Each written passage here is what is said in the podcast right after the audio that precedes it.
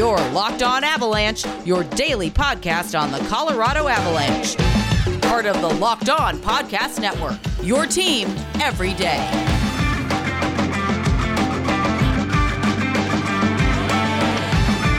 All right, Avalanche fans, welcome to the Locked On Avalanche podcast, part of the Locked On Podcast Network, your team every day. I'm your host, Chris Maselli, with a quick episode of Locked On Avalanche, seeing as that's the weekend.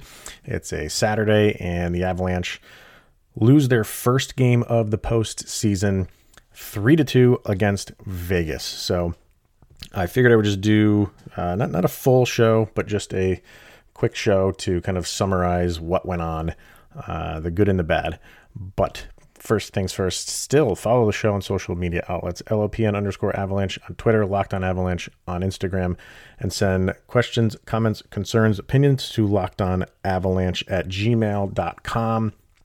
Avalanche had this in their hands, up two to one in the third. I think there was just over five minutes to go, and Vegas get all three Vegas goals were they had to really work for them. And the one that tied it was a, a Mikko Rantanen special, believe it or not, a bank shot off of Grubauer's backside that found its way, trickled its way in to tie it. And then 40 something seconds later, a shot from the point that gets redirected by Pacioretty. Nothing Grubauer could do. And even on the first goal, a shot that was a lot of traffic in front of the net. And I got I can't remember who scored that first goal for Vegas. Karlsson kind of kicked it to himself and a, a backhand pass Grubauer. All three goals you know, Vegas had to work for them. They weren't just, you know, snipes or a, a wrister that just made its way right past Grubauer. He was on his game. He he it, that that's the biggest shame of this game is that Grubauer doesn't get a victory because he was when when the Abs had that two to one lead because they I think for the second straight game, you know, they weren't on their game. It got better as the game went on. The third period was wide open, and that's more of the Avalanche style of game where the first and second period uh, it was more of what you saw in game two. Vegas was really clamping down. They had really good gap control. They weren't letting the Avalanche do anything. Uh, you know, the, the top line for Colorado was doing next to nothing in those first couple of periods. But what did Jared Bednar do? He changed up the lines going into the third. He dropped uh, Gabe Landeskog down to the second line, brought Burakovsky up to the first line, he made a couple uh, additional line shifts on the third and fourth line, switched some things around, and it worked wonders. And he didn't do it for the entirety of the third period. He only did it for a few shifts, but it really changed the dynamic of the third period. And he eventually went back to the the, the main guys on the top line.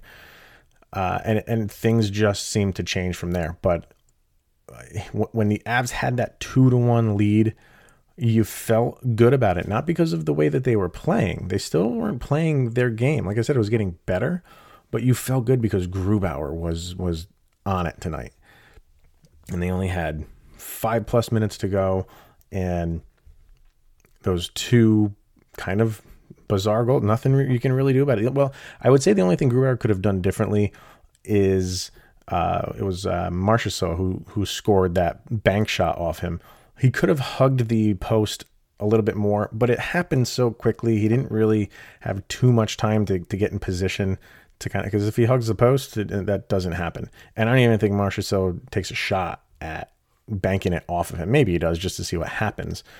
But Marchessault, I mean, he had enough time to kind of see Grubauer was still out of position, and he threw a bank shot, and it worked. So overall, uh, a, a, tough loss because it is a loss for the Avalanche, but you have to look at it as they were in position to take a commanding three to nothing lead and continue their unbeaten streak in the playoffs. But it it's not to be. I mean, and none of us really thought that was going to happen. You know, it, it, it is a loss. The Avalanche are going to lose games en route to the main goal. Uh, but you, you know, this was a, a streak. I think a, a, lot of people wanted to see could the Avalanche run the table and and win uh, four straight games against Vegas. A lot of people are expecting this to go six, seven games.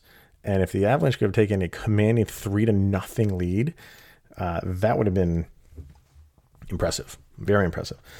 Um, the other thing that really stood out was the the ice. The ice in this game was brutal. Guys were falling all over the place. It seemed like there was one. If you're if you're watching on TV, the left side uh, towards the benches. It was right past the Avalanche bench. That seemed to be an area a lot of people were falling. Center ice seemed to be a place that people were falling. Uh, Whitecloud got uh, he got tripped up with the ice, and and you know Vegas thought that Landeskog had something to do with that. I think when they look back on it, they're gonna realize he didn't. Uh, Ryan Graves took a nasty spill, really brutal ice, and thank you to uh, the Avs Queen on Twitter for pointing out that it was 116 degrees in Vegas. So I'm sure that has something to do with it, but uh, they should also be aware of that and have a system knowing that they have a team in the desert uh, that cools the ice down when it's 116 degrees. So overall, you know, I think the Avs, uh, you know, they they you never want to lose, but uh, a loss really, you know, makes you focus even more. If they had gone up three nothing on this team, then then great. Obviously, that's what you want. They, they were in position to do that. But uh, now you're instead of being up three to nothing, now you're up two to one, and the next game is obviously in Vegas. So you, don't want you want to return to Denver up two games, not tied at two. So that will be the challenge for the Avalanche. Vegas is a good team. They are a tough team to play against.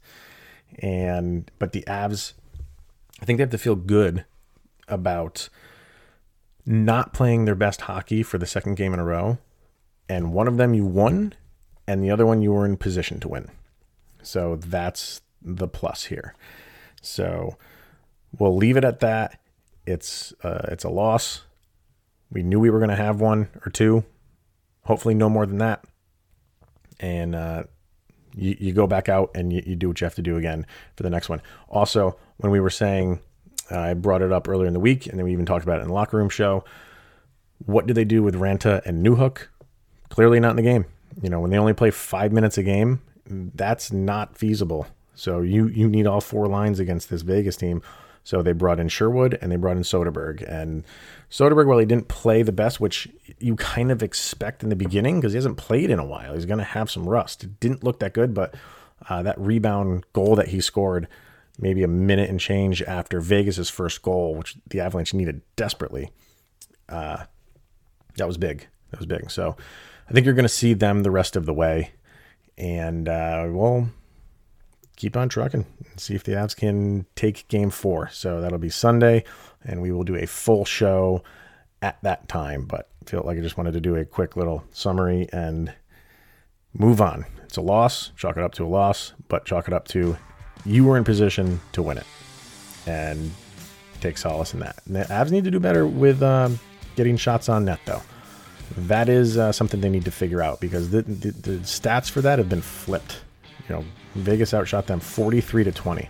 That's usually the other way around in Colorado Avalanche world. Uh, but as far as hits go, 50 hits per team. Exactly. Exactly 50 hits each. So don't tell me the Avalanche can't be a physical team. All right, guys. Uh, that's it. We're going to wrap it up real quick Saturday show. And uh, enjoy the weekend. We'll see you guys on Monday. Hopefully, we'll be talking about a 3 to 1 Avalanche lead. Here's Joby. Go, Abs, go.